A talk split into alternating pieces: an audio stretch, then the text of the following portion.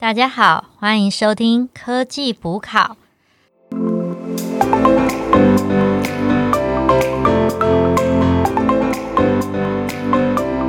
我是主持人 Anna，我是主持人 Alicia，我是主持人 Alan。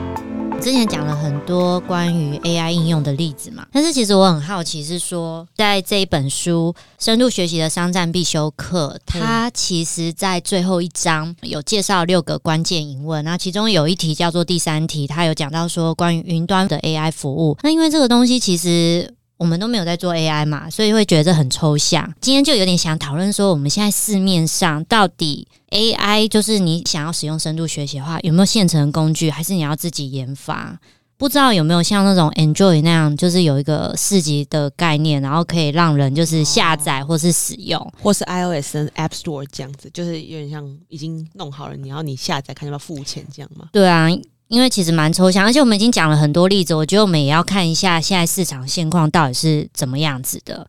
先讲一下说，嘿，其实哈，我们有找了一些资料嘛，然后这个资料来源是知策会 AI Hub 论坛里面的一个欧尼克斯实境互动工作室。那这不是叶配，这真的是我们自己查到，觉得诶他写的很好，然后我们想分享一下说我们看到的东西。没错，作者是许哲豪先生。然后他里面有讲了一些很有趣的东西，他把那个 AI 的服务分成了好几块，它是可以做贩卖的。那它分成资料集市场啊、模型算型库啊，嗯然后他甚至还就是介绍一下，他觉得可以怎么收费。对啊，简单来讲，它就是把那个 AI 的，就是可能现在开发者可以运行的一些商业模式，然后进行一些想象，然后可能把它提出的方法，就有点像是刚刚讲的，像是 App Store 或是 Google Store 一样，就是做成一嗯个可以就是贩卖，然后提供你可能去下载啊、订阅啊等等的一个，然后他称把他把这样的模式叫做 AI 市集。就是 AI marketplace 这样的概念，我觉得这个还蛮有趣的，所以我们可能想要针对这个去做一些分享。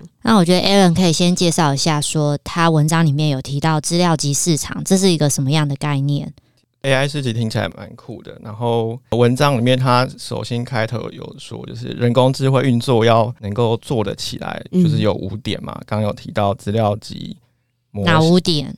资料集，刚刚刚其实大家都有讲到，就是资料集、资料集嗯模型、嗯，算力，对，算力是指什么？就是你的硬体的平台。啊，我硬体配置可以对让它驱动的算力有多少？就简单来讲，如果是你是那个 GPU 跑跟 TPU 跑，也会有差异。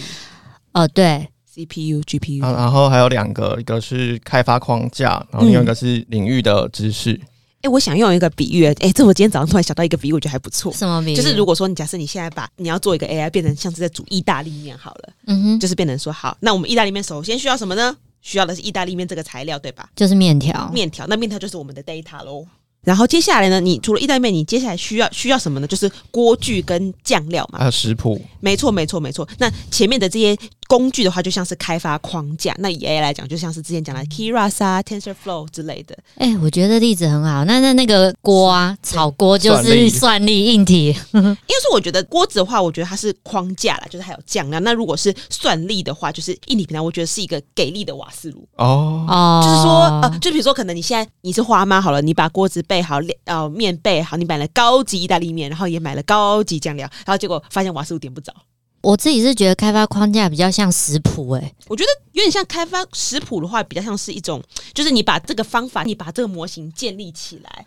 然后就是可能你把这个模型建立起来，然后你想说怎么去 train 它，就是你怎么样煮出好吃的意大利面。你比如说你可能水要调几度温，然后你要煮多久，然后接下来你要翻动什么之类的。哦，你觉得它比较像模型？对对，然后你可能，但是接下来你要怎么样去确保说你这样的一个食谱的运行的方式可以稳定持续的 work，然后它不会突然就是失灵的话，那你就是可能需要一个很给力的瓦斯炉，然后你让它恒定的供温，然后它不会突然就跳掉或什么之类的。嗯嗯，对，然后就是有点像是说，哎，你在训练一个 AI model 的时候，你可能就是呃，就是要有一个足够的算力，就是足够去跑，不会说你跑一跑就宕机，或者跑一跑就说，哎，系统过载不行。嗯哼，嗯嗯，嗯。这种感觉，那最，但是我觉得还有一个最最最最重要，刚刚大家有有提到一件事，就是 domain know how，嗯哼，对啊，就是就是变得是说你有没有那个烹饪的那个能力嘞？比如说你要有一个知识，说你要把意大利面的包装打开，你再丢下水啊。哦，我是觉得其实你在煮意大利面，你那个食谱网络上都载得下来，可是载得下来归载得下来，煮归煮，对那个完全是不同的一件事然后每个人。的硬体又不一样，对对对所以做出来的产品也会不太一样。甚至每个人喜欢的口味又不一样了。有些人喜欢吃硬的，嗯有些人软的，有些人喜欢吃长条，有些喜欢贝壳面。嗯嗯嗯嗯嗯，这个举例还不错哎、呵，那我想就是介绍资料集的部分，就是刚刚的意大利面原料，或者是说在机器学习里面的一些资料来源。嘿，那资料集其实有分为两种，一种是通用型，然后另外一种是专用型。专用型。通用型大家应该会知道吧？你们可以举几个比较常见的资料集吗？通用集，我就是通用想型的资料通，用型哦，我就想到说，像 Google 地图里面，它就摄影拍了很多照片之类的，然后它就会丢进去，或者是说到处都有监控器嘛，它可能拍很多照片丢进去。我其实有点难想象，因为我知道资料是一个非常重要的，就是没有资料什么都没办法做，所以其实资料它可能要投入好几百万张或者什么。但是你说的通用跟专用，是指取得来源不一样吗？还是说，变成说，比如说可能通用，就像是比如像 ImageNet 这种，可能搜寻哎、就是是哦，哎呦，就是可能搜寻那种比较普罗大众，比如说猫猫狗狗可爱的小兔子，然后可能专用级的话，就比如说假设你现在想要搜寻母的台湾黑熊这种很冷门的，我不知道，嗯。我不知道，哎，我我们不知道，在等你解答，我们都乱猜。随。便我我我这边就举两个比较常见的。哦，第一个就是刚刚有讲到 ImageNet，嗯，它是那个斯坦福大学李飞飞教授团队做的嘛。对，那它这个资料集就包含一千四百万张照片，然后这些照片有两万多个分类。所以假设今天你想要去简单 train 一个模型，你就可以用这个资料集去做训练。它里面已经帮你做影像分类，然后物件定位，还有做一些姿态分析啊，各种标注。各种标注都标好了。我可以理解说，它其实就是开放的资料集嘛。对，哦，OK，所以通用型就是那种比较常见，比如说简单分类车子有哪些啊，狗啊、猫啊、动物那些。嗯，那第二个大家应该也会有听过叫 ANIST，我没听过哎。这个号称就是深度学习领域的 Hello World。哎，真的，我跟你讲，就是假设跟朋友说，哎，我最近就是想要开始学 Python，然后朋友假设他有动过，他说，哦，就好了，我。就是最基础的啊。那这个 ANIST 它是一个手写数字的资料集。我们之前在看暗知识的时候，CNN 的部分不是有辨识数字吗？那其实它那个图片就是 ANIST 资料集里面的图片。但是 Amnist 它也是开放的吗？还是我要花钱去买啊？它是一个开放的资料集，你可以直接在网络上下载。嗯嗯嗯。那这个资料集的好处就是可以帮助你去确认你模型目前的辨识程度。嗯嗯嗯，你想要做手写数字的辨识，你就用这个资料集来验证说你的模型是好是坏哦，就是最后的验证就对。甚至也可以拿来测试那个你 CPU 的算力好不好啊？哦，就你可以拿来做各种事情，就对，你可以把它做做一种各种基准。对啊，那我觉得好方便哦，就是 Amnist 是文字之类的嘛，然后 ImageNet 是图片的嘛。是图片。那其实网络上还有非常多的资料集，比如说 COCO、CIFAR，很多 Coco 吗？饮料店很多都没听过啊。我刚想的是李玟。来给我一杯珍珠奶茶。哦，那资料集为什么有现成的资料集有这么重要？因为我们模型训练就分几个阶段嘛。第一个是收集资料，嘿，那资料收集完要做预标处注预哦处理。先处理好。对，你要把它处理成让电脑可以去做判读，没错。资料格式要一致。而且有时候会缺东缺西的，嗯尤其是那种你后面才在收集的资料。对，然后资料处理完再要做模型训练，然后最后才是做推论。没错，所谓的推论就是把你的算出来的结果用新的资料去嗯嗯去做演算。嗯嗯嗯哎、再插播一下，大家如果对于就是 AI 的 model 怎么开发有兴趣的话，可以去听科技不考第一季最后一集 那个访问实地访查 AI 公司的那个 Jack 工程师的一个那个访问，还有里面有很多的介绍。所以说，有现成的资料集就可以帮助我们省很多时间。我们可以把前段的资料收集跟预处理但是都省下来。但相对来讲，就是通用型的这种资料的话，假设你现在想要做一个美颜相机 app 好了，你跟别人取得的资料其实是类似的，变得说你可以很快的做出一个大家可以接受的一个 MVP 一个作品，可是你要做出一个很差异化，其实相对来讲也就没有那么的差异化，对不对可能就？要再做一些调整。那是不是变成是说，可能专用型的资料就比较容易有一些不一样的？对，因为像专用型的数据，一般就会趋向比较保密啊，或是比较偏领域知识的数据。哦，所以通常这种嗯是比较不容易取得跟标注。就像刚刚讲台湾母的台湾黑熊，对啊，就 其实胸前的 V，就很像我们之前嗯讲了好几个例子，有些例子它其实为了要找到那种专用性的资料嘛，例如说嗯河川河岸呐、或者是呃有些公司自己的产品怎么样去嗯确认，它都是自己研发这种 AI 模型，因为它这些资料集都要靠它自己去取得。或者是有什么特定的时间空间的这种的，比如嗯说，嗯嗯然后或者或者比如说可能已经是过去资料，已经不能再拿到了那种类似这种嗯嗯嗯，感觉。所以问题就来了，我们刚刚讲到这么多免费的资料集，那还有需要去 AI 市集下载付费的资料集吗？没有，我刚刚就说啦，就如果你要开发那种什么，特别的东西啊你，如果要开发什么导弹，或者你想要让那个长荣的那个 Ever Given 可以从苏伊士运河里面 弄开的那种，你可能对那个那个上网找不到，你可能要就趁那个时候拍照什么之类的。或者是你想要做一个可以卖给微软或 Apple 的某一种 App，或者是某一种 SDK 的话，你可能也要用那种独特的东西吧。嗯，嗯你们都讲的很好，那我就截录文章哎、我我可是我还想再讲一个、欸，就像我们之前讲那个工厂的自动侦测啊，嗯谁会愿意上传自己工厂里面有错误的照片上去啊？就代表自己的工厂有问题啊，所以大家都不愿意分享、啊。所以像这个，应该网络上也买不到吧？对，这种就是属于比较懂面懂好吧，就像刚刚讲的。对啊，好啊，拍谁打好，断了？我我总结一下，就是文章里面还有讲到，就是嗯，两点，为什么大家还是需要去资料集下载？嘿，第一个就是刚刚讲的那些免费资料可能会分散各地嘛，对，所以你要花时间去收集。而且正确率也不一定。对，但是所以说 AI 四级它已经帮你整理好，你就去那个 AI 四级里面载就可以了。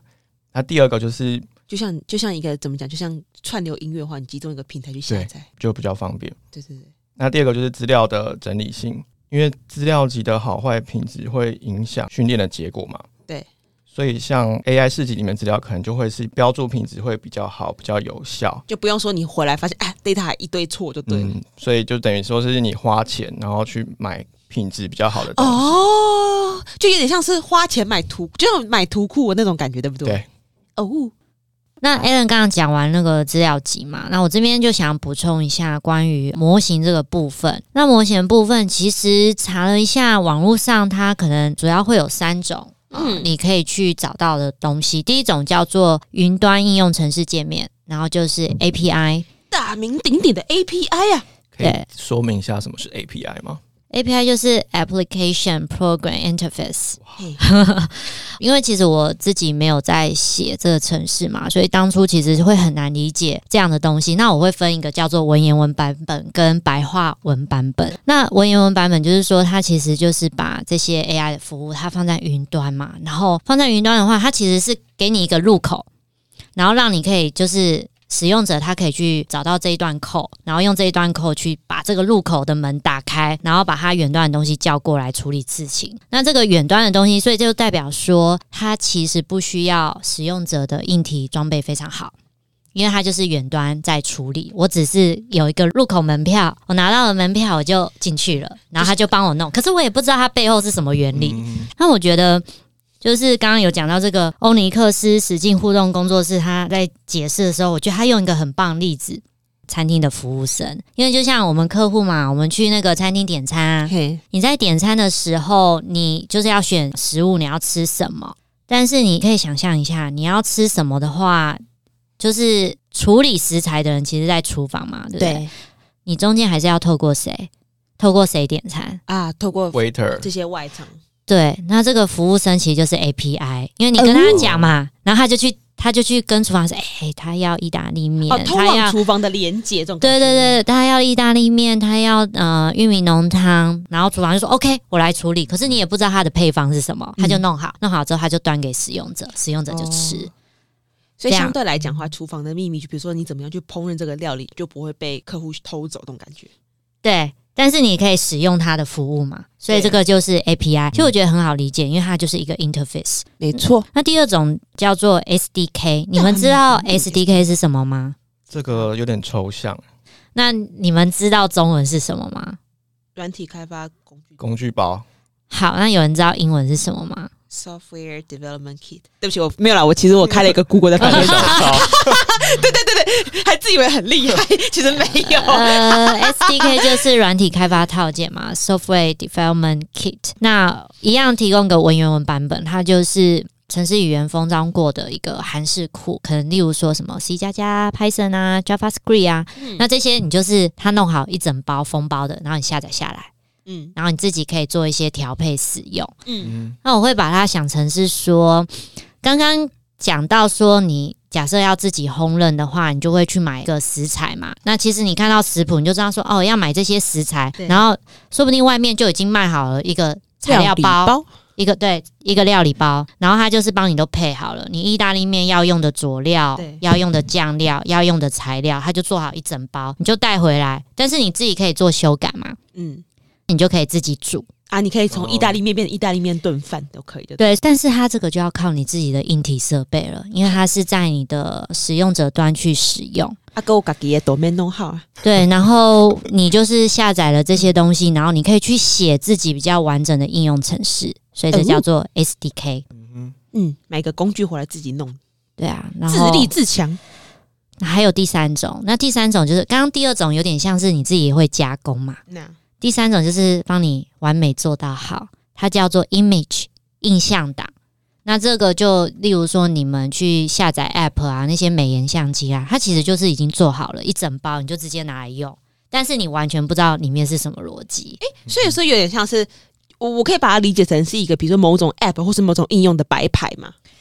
呃，就是某种 app，或者是说，其实有时候你写好一个城市的 package 嘛，对对不对？你写好，你要给人家使用，其他人又不懂 code，你要就是 PO 给他那一段 code，然后叫他自己按一个 output 嘛，没有嘛？所以他直接把它写成一个，就是可以使用者直接 click，然后他就可以直接运作了。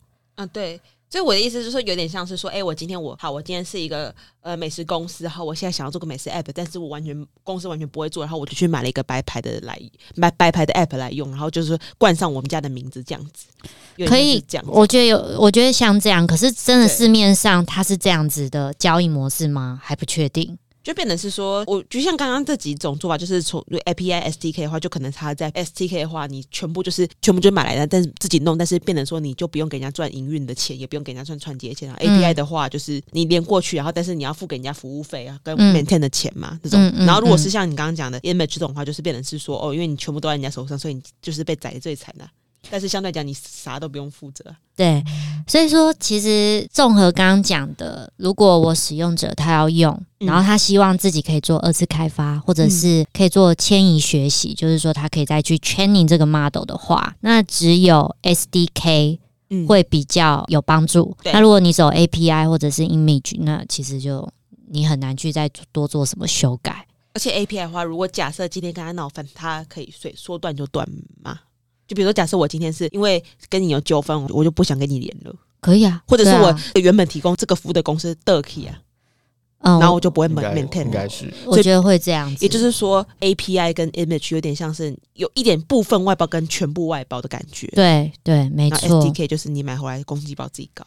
那所以 Alicia，那，现在我们 AI 上面的市集嘿是到底是真实的情况是怎么样的？以现在，因为其实我觉得这篇作者讲的很好，他给人提供是一种 AI 这种不同开发者的一种商业，我觉得可以用商业模式来理解这件事情嘛。就是变成说，像刚我们刚刚讨论这么多了，那可能对于新创公司或者是独立开发者，或者是反正 anyway 想要做这些 API、SDK 或是 image 的这些公司来好，你有这样的一个 AI 市集，其实就有点像说你拓宽了它的一个行销的一个通路吧。我觉得，我觉得很酷，因为我很我其实无法想象说 AI 它也有一个自己的 marketplace。就会变成是说以往，因为我觉得以 AI 这种来讲的话，比其实我觉得比较偏向像是我们传统讲的 B to B 的一种行销方式。假设你今天有点，人家现在是 Office 三六五，你可能想要做一个 Office 三六六给人家用，但是通常来讲的话，因为以往是如果是你要贩卖给商业贩卖出去的话，你可能一方面他这些甲方的公司可能会花很多时间决策啊，或者说，哎，他提出说，哎，你要先让我试用半年呐、那这样变成说你相对来讲对一个公司来讲的话，其实你前面的付出的成本其实是很高，又收不回来，而且相对来讲，你一次就只能供一个公司，就帮他做客制化等等。其实对于很多软体开发公司来讲，其实有可能还没有熬到获利那天你就倒掉了嘛。但是相对来讲，就像我们刚刚讲了，其实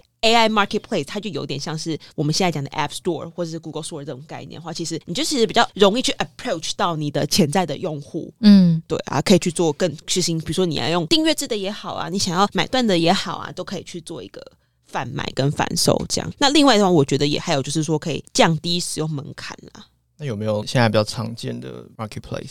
现在的话，其实目前的话比较像是有几个是雏形化的概念，比如说包含像是 Google 下面的 AI and Machine Learning Product，这大家可以去搜寻看看啦，或者是 AWS 就是 Amazon 下面的那个 AWS 的 Amazon AI 这样的服务，或是 Microsoft Azure 上面有一些认知服务等等。你、这样听起来好像这是单向服务，是不是？就是我觉得所谓的单向服务，就有点像是说，平常说你用 API 给人家传这样子。啊，就是我们刚刚讲的第一个概念。对对对，然后如果是比较多元化，它的商业模式可以很多啊。就比如说 SDK 通常都是买断的嘛，嗯就你付给，嗯比如说你我付给你一百万，然后你整包就给我，嗯，然后嗯我现在爱干嘛就干嘛。然后 API 的话，可能就是以往的话都会就是，哎，可能比如说你每个月付给我月费多少，当成 maintain 跟服务费嘛，或者说我跟你用按次来收费。我看蛮多的 API 传接都是用次，就比如说可能我每一万次跟你付多少钱之类的。嗯嗯嗯那就有比如说，可能你想要做一个网站里面内插 Google Map，Google Map 就是用这样跟你收钱，就是你只要搜寻我一万次，你就付给我，比如十万块，类似这种啦。嗯我我不知道报价，我不知道报价，所以我随便乱讲。对对对，会有蛮多不同方式的。所以说，像刚刚讲的前面的几个比较像是就是纯借 API，那就是其实就是比较单向啦。那那那会有双向的吗？双向就会比较像我们现在在讲的，就是这种，就是呃，你在不同的应用市集里面看到说，哎，有不同的可以卖这样子。然后可能像是，我觉得有个还蛮不错，就是这篇文章的作者，就是资策会 AI Hub 里面，它其实就是一个我们现在讲这个概念。我们再次强调，我们没有业配，只是但是讲了好几次。对，但是真的觉得还蛮棒。比如说，我现在正在打开它的网址是 AI Hub 点 org，但我现在就开始看了。比如说，它现在有分，比如说像是机器学习类、自然语言类、开发者工具类、影像视觉类、知识推理类、规划排程。然后，比如说里面就会有很多不同的应用可以上，比如说什么 Facebook 文章关键字搜寻。哎，其实这样的话，比如说可能你下载这个之后，你其实不会爬虫，你也没关系。哎，它是免费的吗？嗯，有可能有些要提要收费。现在好像推广的时间是不用钱啊，嗯可是之后之后可能就是看怎么样的商业模式，像刚刚讲的，可能是买断 SDK、嗯或者是对联 API 或者 Image 这样。哎、哎我看，哎、我看到一个超酷的，我再讲一下，有一个叫做小女生语音合成的，怪怪的小女生为什么要小女生？哎呦不。没有啦，有有啦，它下面也有一个小男生，他就是、他就是说比，较可爱啊，就是可将文字以小女生的音色语调念出声音，其实就变得其实蛮好玩，就变成，假设你现在是要做一个动画好了，或者你想要做一个念床边故事的 app，你就可以用这个来做啊。哎、我觉得台湾做这种 AI Hub 很棒、哎，其实就是在促进我们台湾里面的中小企业。因为其实刚刚那个阿丽莎她介绍的这个单向纯件 API 跟双向服务，嗯，刚刚提到其实是 Google，然后 Amazon 跟 Microsoft，其实是美国的三大巨头嘛。但是中小企业呢，它如何要透过 AI 的服务去做一些生存？那我觉得像这个 AI Hub 就是可以帮助很大。而且它有一些平台是用那个去中心化管理，那其实相对来讲，他们的交易成本又更低了，就变成说有点像是 P to P 这样，比如说我直接付钱给开发商，然后中间不抽，类似这种之类的。等于就是他要用那个虚拟货币去做交易咯。对啊，就比如说可能你卖这个几个那就很有保密的帮助。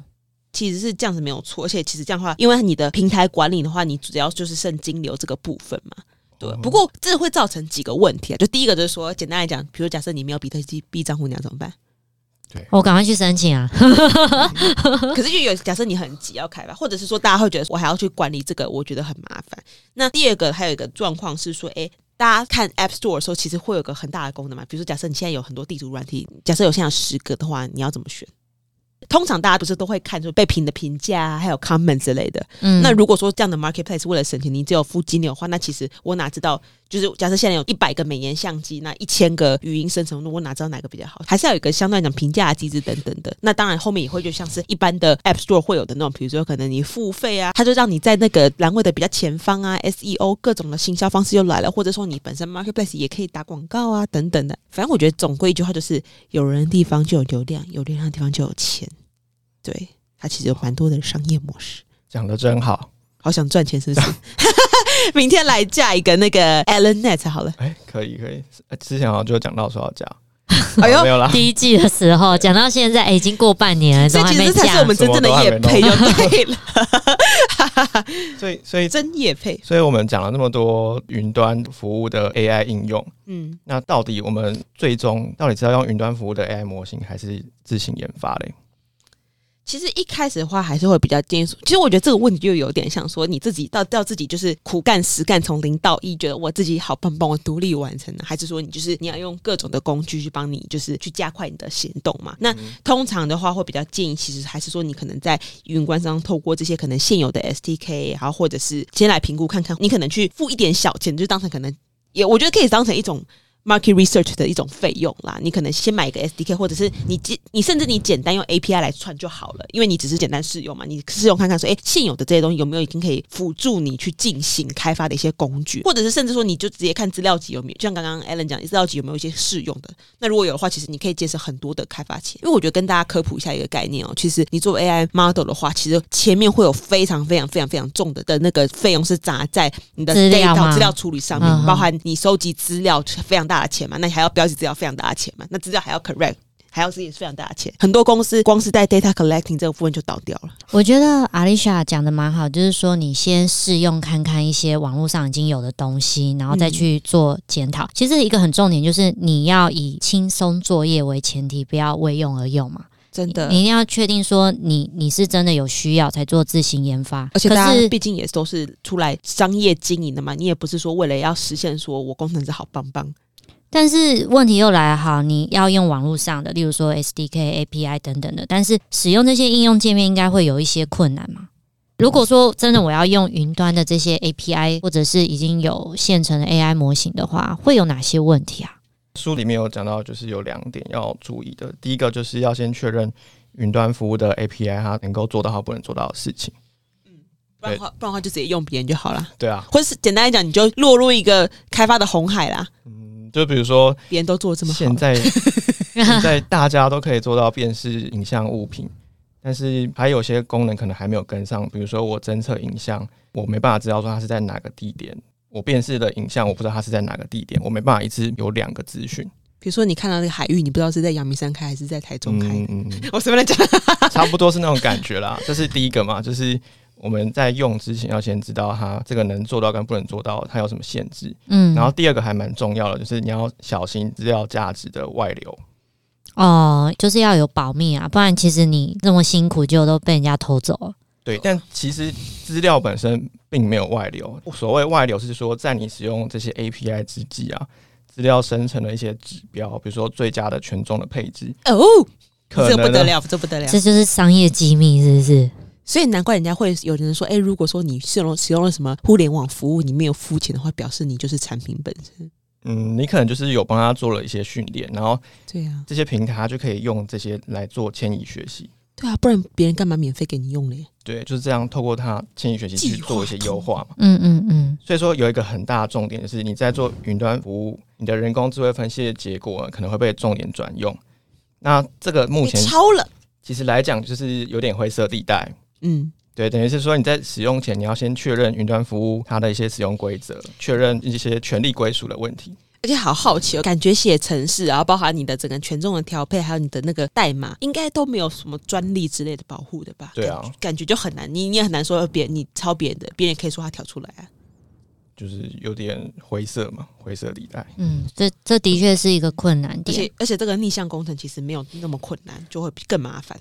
那我来下一下结论吧，就是你到底要不要该用云端的 AI 服务，还是说你就自己研发？我觉得要考虑三大步骤。那第一个步骤就是刚刚有提到的，你想要用这个课题去解决什么？那因为其实你现在看到的那些市场的 AI 服务啊，它可能只能解决一个困难点而已，可是可能你的商品是有一百个困难点。